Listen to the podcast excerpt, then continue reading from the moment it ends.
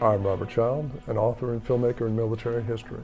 Join me as I speak with fellow authors, filmmakers, and movers and shakers in military history.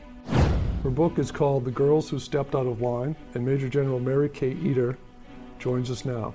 There are heroes, there are role models, there are people who came before me.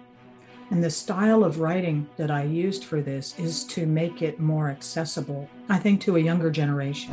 His book is called Leave No Man Behind, and Dr. Tony Brooks joins us now. Uh, we had just lost, we knew we lost a helicopter that was carrying 16 men. We were expecting the worst, and we were angry. We were pretty pissed off. We were ready to fight. His new book is called Taking Paris The Epic Battle for the City of Lights. And Martin Dugard joins us now.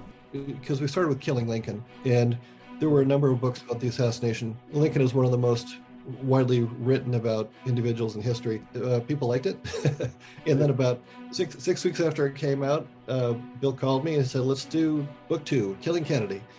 And the, you know, then it, and it just kind of kept rolling like that, and it was it was super cool. I mean, it was.